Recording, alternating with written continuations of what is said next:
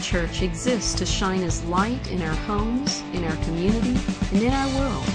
To contact us or for more information, see our website at wildwoodchurch.org. We're glad you're here today, and if you would please take out your Bibles and turn in them to the book of Ephesians and chapter number two. Ephesians 2. If you don't have a Bible with you, there should be one under a chair in front of you, and you could take that Bible and turn to page 151 in the back, and you would be at Ephesians chapter 2. We've been involved in a series on amazing grace, and we've talked about the great anthem, the song Amazing Grace. And you remember how the first stanza of that goes. Amazing grace, how sweet the sound that saved a wretch like me. A wretch like me. You know, in English, that word wretch is wretch with a W. It's not wretch, R-E-T-C-H, which is a verb and something you do when you get sick. Uh, this is a different kind of a wretch. Let me ask you this question. Do you know any wretches personally? Could it be that, that you are a wretch? That I am a wretch? I mean, what is a wretch? It's interesting how we sing things and we don't really have an idea what we're singing. Amazing grace, how sweet the sound that saved a wretch like me. What is a wretch? Is a wretch a murderer? A drug dealer? A human trafficker? Well, if you look up the word in a dictionary, it basically has two meanings to it. A wretch, first of all, is someone who is miserable. And a wretch, second of all, is someone who is wicked.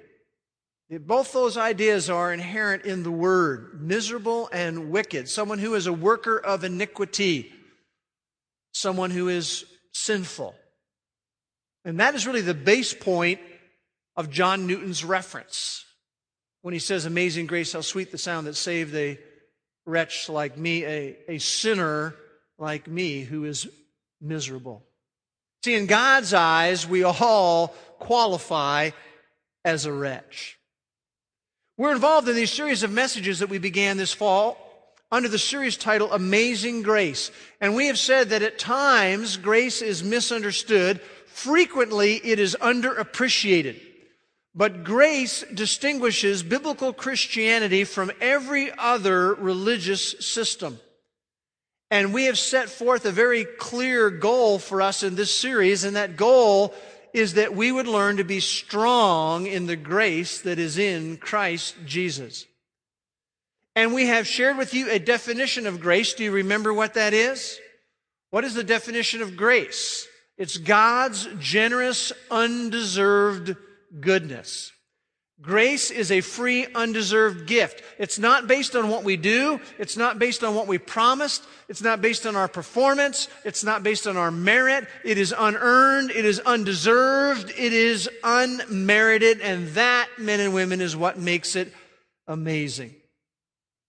Now, as we continue our series on amazing grace today, I've titled today's message, The Amazing Grace of Salvation part one, which is a little clue I'm dropping that part number two, Lord willing, will be next week. We want to begin this week to look at the amazing grace of salvation. And if you have your Bibles open to Ephesians 2, I would like to read two verses that are familiar to many of us. That is verses 8 and 9. So follow along as I'm reading. Ephesians 2 8 says, For by grace you have been saved through faith. And that not of yourselves, it is the gift of God, not as a result of works, that no one may boast. What we're going to do today is to take a little journey, and it's going to be a journey into some of the darker sides of spiritual truth. And I want to encourage you to hang in there as we look a little bit at the dark side because this is what's so important. It's against the backdrop of that darkness that the brightness of grace can clearly be seen. And we're going to see again today that God's grace is all over the place, even as we venture into some of the darker areas of spiritual truth. Now we have a, a dual plan today. We basically are going to look at two things. The first thing we're going to look at is grace and the law. The second thing we're going to look at is grace and works. And it's very important that we spend a few moments looking at these two things because they cause a lot of confusion in our day. So we're going to look at grace and the law. Secondly, we're going to look at grace and works. So let's begin by examining this area of grace and the law. Paul writes something very interesting in the book of Romans in chapter 6 and verse 14. He writes this statement You are not under law, but under grace. You're not under law, but under grace. And that raises some questions. How do law and grace intersect together? What was God's plan when it came to law and grace? And how does all this work together? So, in order to deal with that, as we look at grace and the law, I want to look at two things in the next few moments. Number one, I want to look at the background of the law. And secondly, I want to look at the spiritual aim of the law. We're going to just give you a little refresher course on the background of the law. And then we want to zero in on the spiritual aim of the law. And that is an arena that causes mass confusion for many people. They don't understand the spiritual aim of the law. This is a key foundational truth to Christianity, and we want to clarify it. So, the first thing as we talk about grace and the law that we want to look at is the background of the law. By the way, when the Bible talks about the law, its primary reference is to what we call the Mosaic law, or the law as it was given to Moses. And the Mosaic law was given by God to Moses for the nation of Israel. And the interesting thing is that the very giving of the law to Israel was an act of grace on God's part. Andy Stanley, in his book on the grace of God, does an excellent job of unpacking and explaining this. You remember when the law was given? It comes after the nation has their exodus from Egypt. And it comes before they go into the promised land that had been promised generations before to Abraham. So after they exit Egypt, before they go into the promised land, God gives to them the law. Now, last time we talked about Joseph, remember, and his family uh, being down in Egypt. Well, the law comes 430 years after Joseph and his family first resided in Egypt. So 430 years later, the law is given. And for three centuries, the people of Israel have been slaves in Egypt. They didn't start out that way. Joseph was second only to the Pharaoh. But after about 130 years or so, they became slaves. They were enslaved by the Egyptians. That went on for three centuries. And as slaves, if you remember the accounts, uh, they would have to do things like build bricks out of mud and straw. They were laborers, they were slaves, they were toting and they were lifting and they were building and, and they were suffering under the Egyptians for 300 years. And after 450, 430 years, after what started out as one family group, had now grown to several million people. And God was using Moses to deliver them from slavery in Egypt to move them out of there and then begin to move them into the promised land.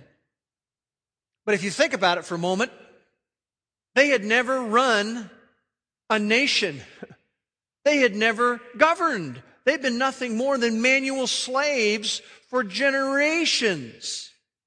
They knew no laws except the laws of the Egyptians, which were very pagan and very cruel. In fact, their laws allowed openly for people to be enslaved and, and vitally mistreated. But Israel didn't know anything other than the Egyptian law.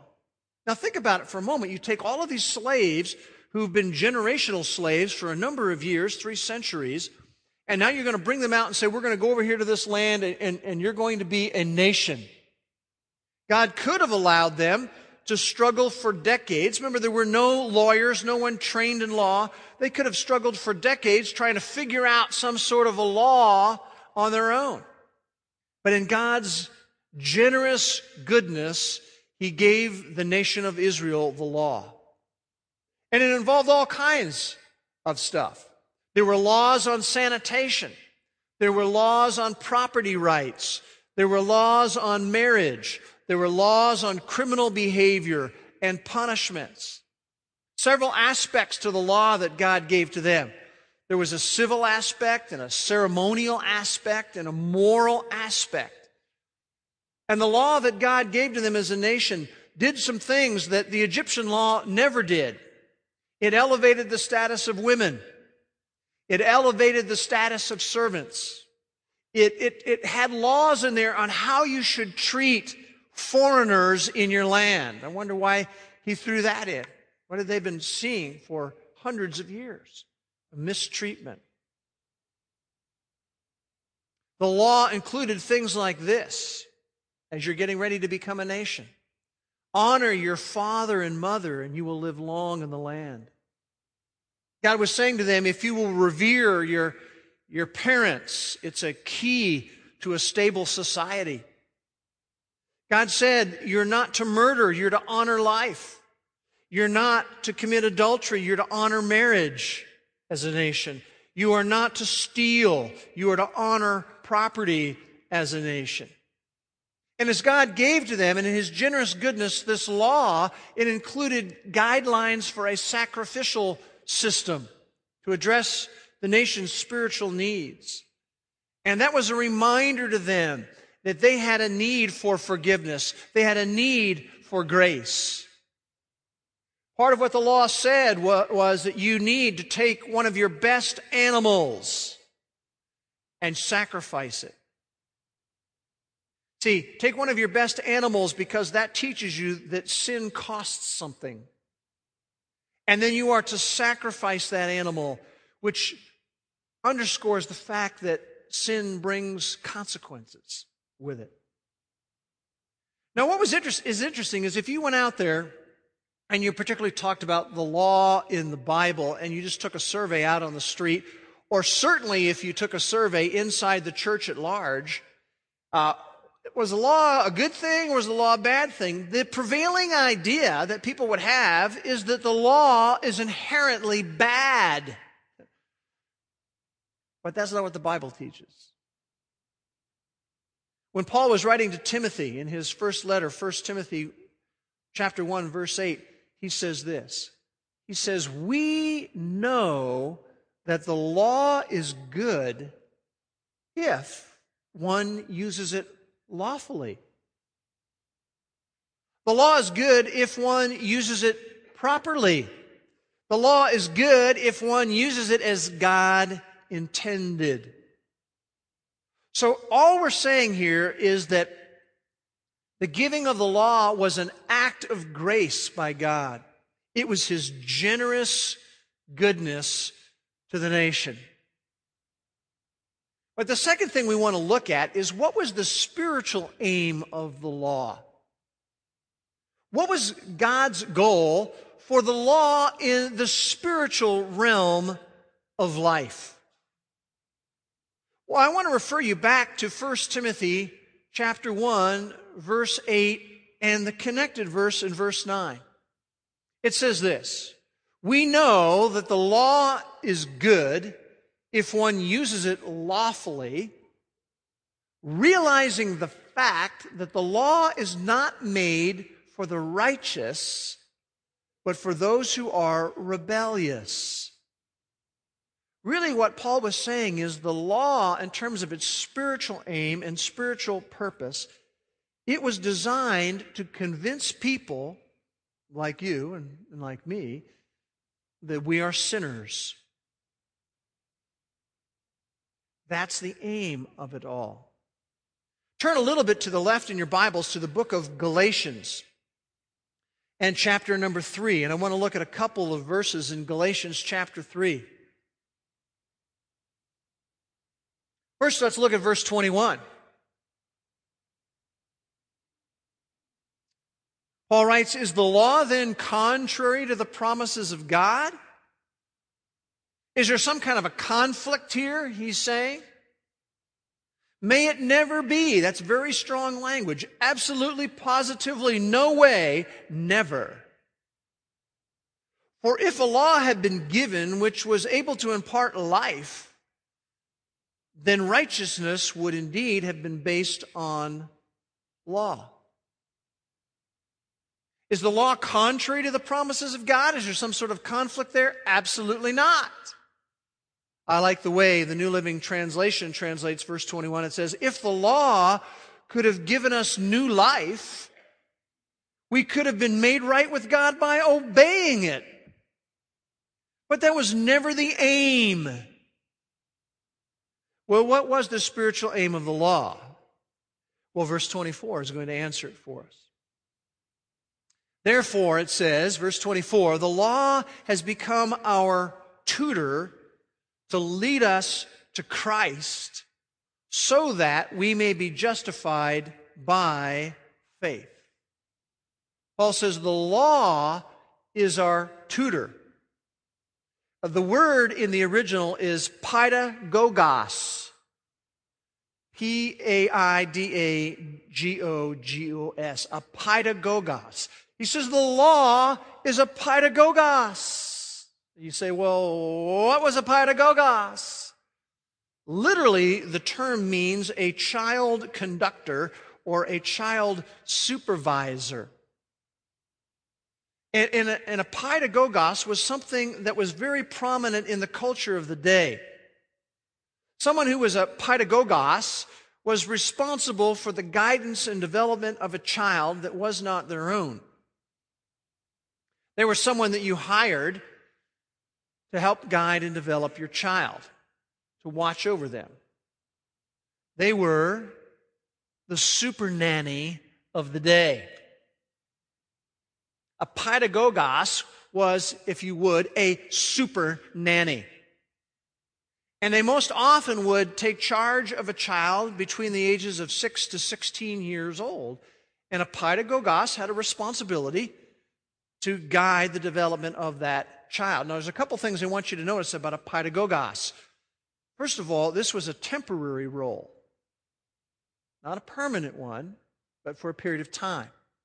Secondly, what they were charged with was to guide and direct a child where the parents wanted the child to go. Temporary role, guiding and directing the child to where the parents wanted it to go. And the law, he says, was our paidagogos. It was a temporary role that it was to play, and it was to guide and direct us to where God wanted us to go. And what does it say there? The law has become our tutor, our paidagogos, to lead us where? To Christ, so that we may just be justified by faith. The role of the paidagogos was to point out that we needed a rescuer. And that rescuer is Jesus Christ. Turn with me a few books to the left in your Bible to the book of Romans in chapter number three. Romans chapter number three. By the way, the word grace appears in the book of Romans more than any other book in the Bible. But in particular, I want you to notice Romans chapter 3, verse 20, and the very last phrase. Romans 3:20, the last phrase says, "For through the law comes the knowledge of sin." In other words, the spiritual aim of the law was to point out our sinfulness. It, it was to point out the precariousness of our position before a holy God. Its role was to point out our hopelessness. It, it, just uncovers our guiltiness. It was to stress our helplessness apart from a divine rescuer. And you may be sitting there thinking, okay, Bruce, I understand the concept you're communicating here, but how, how does that actually work? Well, let me just illustrate it for you. Let's take a look at the, the Ten Commandments, which, by the way, are very interesting because most people can't name the Ten Commandments. But if they are going to name them, they would say, well, they, they mean that you're not supposed to murder, you're not supposed to commit adultery, you're not supposed to steal, you're not supposed to lie, you're not supposed to covet. And most people look at whatever they know of the Ten Commandments and they think, yeah, I can, I can, I can do that. I can keep that. But Jesus comes along in the New Testament and he, he uncovers a little more about the way God views this. In Matthew chapter 5, verses 21 and 22, he says that if you have any unjust anger in your heart, you are guilty of murder. And suddenly we go, whoa. In Matthew chapter 5, verses 27 and 28, regarding committing adultery, he says that includes the sinful thoughts that you have. If you even lust in your mind, from God's perspective, he says, you have committed adultery.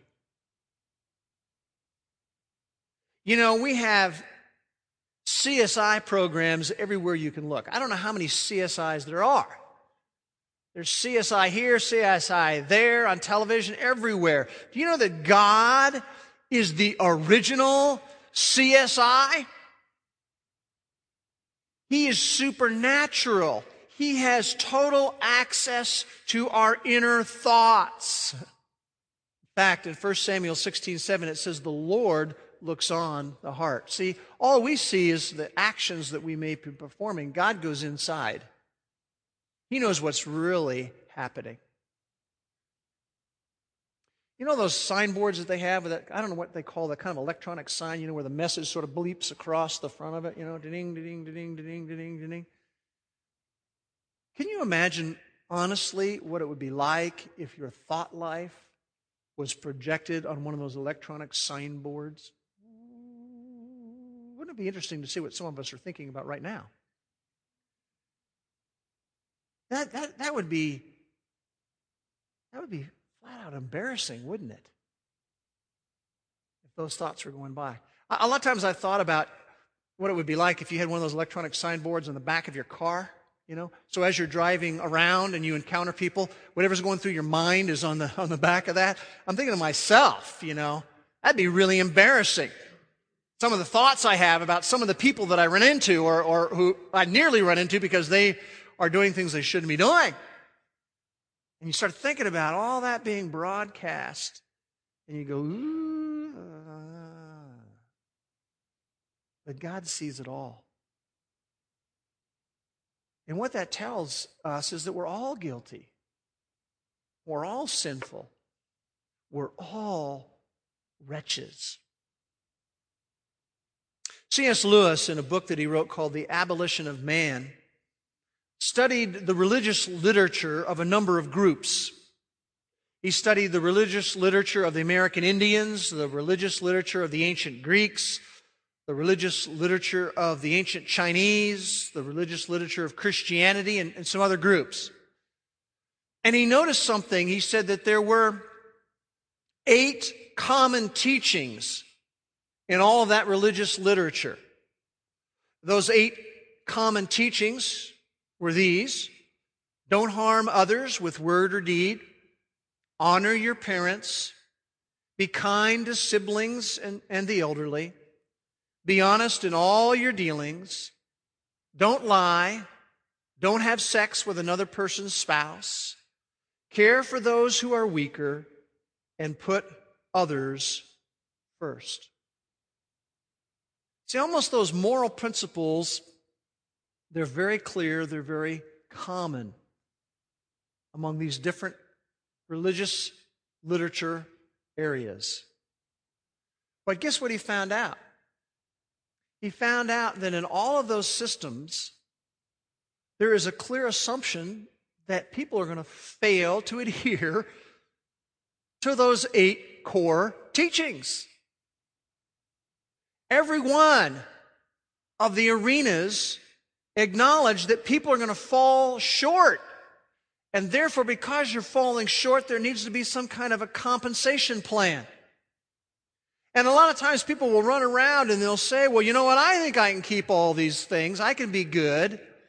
And they don't understand God's economy of good.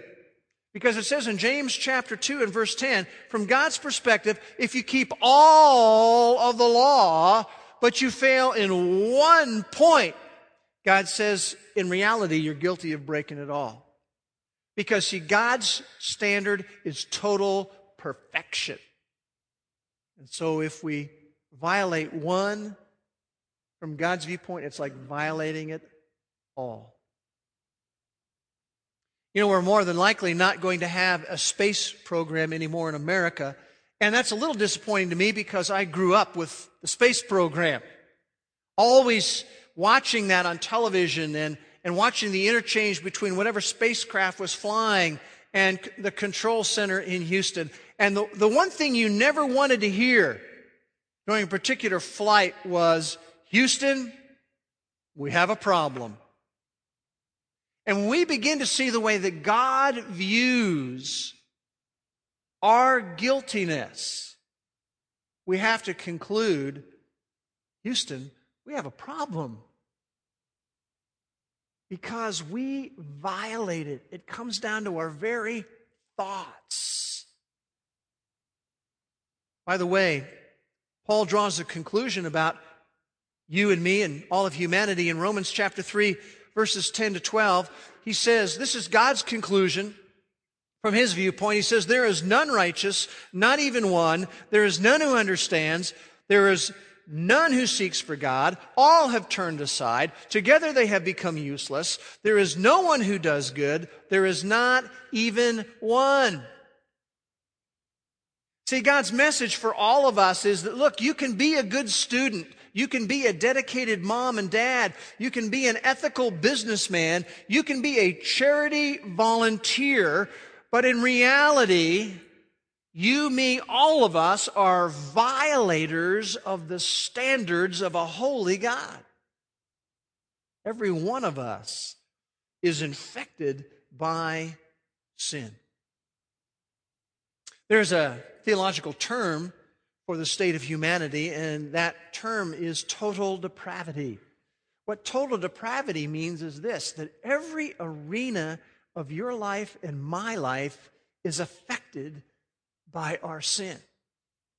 Every atom is infected with sin.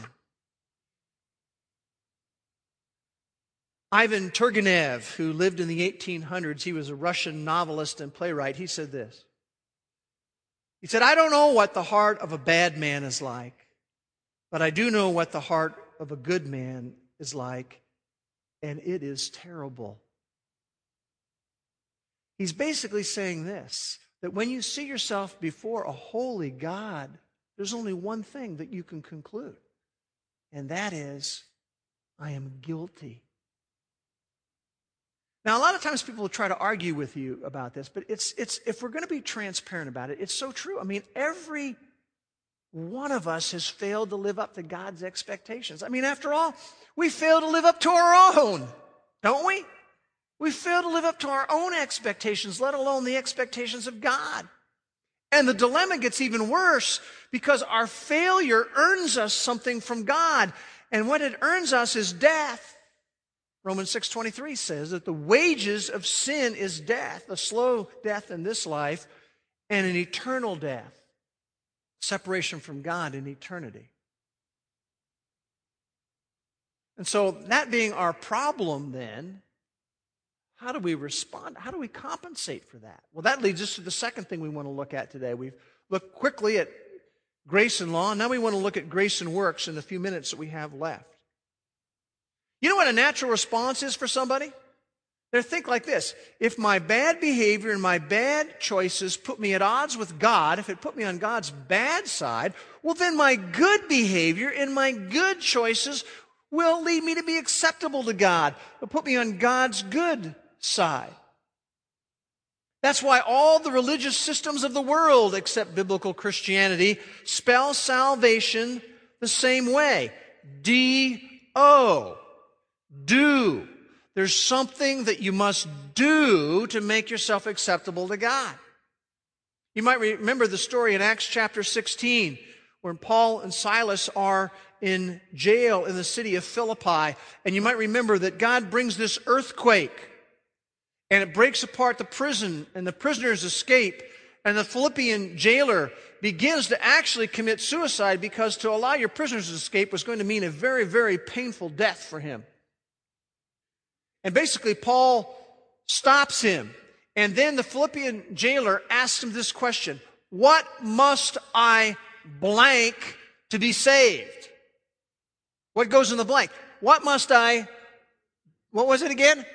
What must I do to be saved? You see, that's the way man responds when he learns of the dilemma. What must I do? I must have to do something. And God has always already ruled on that point. Notice Romans chapter 3, verse 20, the very first part of the verse. It says, by the works of the law, the things that you do, no flesh will be justified, declared righteous in his sight. We've got a dilemma, but what God says is that there's no amount of rule keeping that will make you acceptable to God.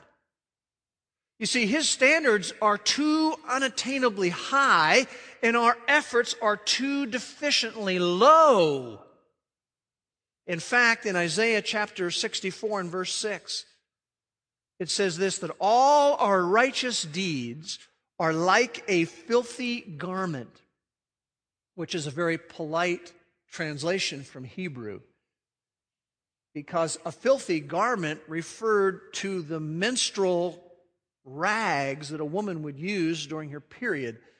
And then once they were all soaked, they would just sort of toss them away in God's view of my righteous deeds and your righteous deeds, in order to make us acceptable to Him, He says, You know what I think of those things? They're, they're as valuable to me as a bunch of minstrel rags that are all soaked with blood over here. Turn with me back on the right to your Bible to the book of Galatians again. We were there earlier. Galatians chapter 2 and verse 16. Galatians 2:16. And I want you to notice that this whole point is emphasized three times in this verse. God knows we're slow, so he keeps repeating it.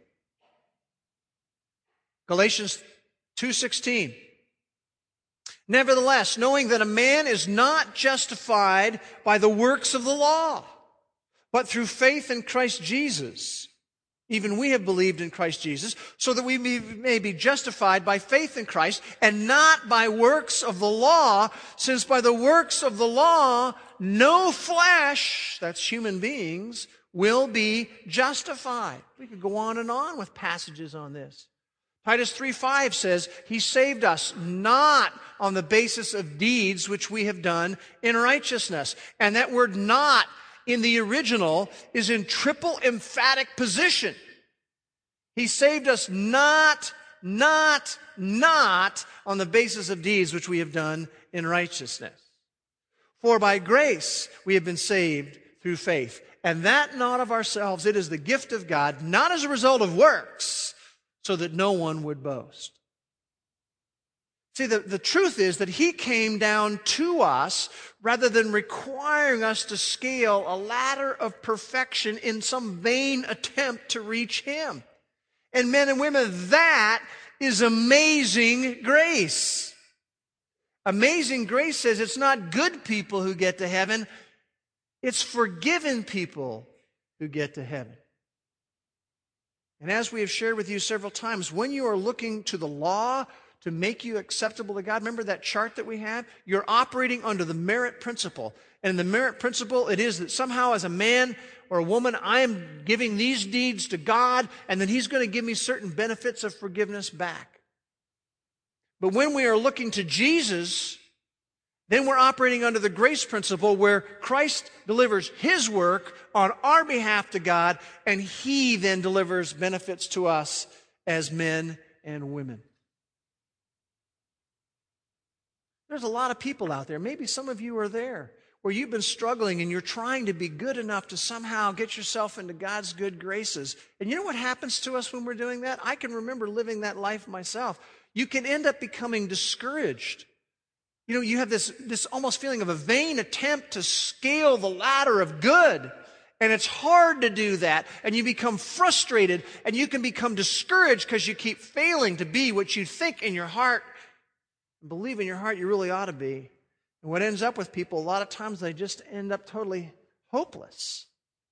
They give up. They say, why bother? I can never be like I should be. But I've got good news for you. The work is done. I've got good news for you. The work is done. I've got really good news for you. The work is done. Amazing grace, how sweet the sound that saved a wretch like me. The truth is that we're all wretches in the eyes of God apart from the work of Christ. He did the work that needed to be done. That is good news. The lyrics of Reuben Morgan and Ben Fielding are so true. Everyone needs compassion, love that's never failing. Everyone needs forgiveness, the kindness of a Savior, the hope of nations. Next week, Lord willing, we'll be doing part two of our message on the amazing grace of salvation. If it's not by works, how is it? It is by grace through faith. I'm going to ask the worship team to come on up because they're going to lead us in a final song of worship. And as they're coming, I just want you to know if you are personally struggling with this idea, of being good enough for God, I have a, a, book that I would like to give to you. It's entitled Since Nobody's Perfect, How Good is Good Enough. It's written by Andy Stanley, and we have copies of these that are available out on the Welcome Center desk right by the mints there. And if you're just struggling with this whole idea of can I be good enough? Can I be good enough? I want you to, to read through this and allow it to reinforce the principles that we've been sharing with you this morning. Let's stand up and let know, let God know how we feel about his amazing grace.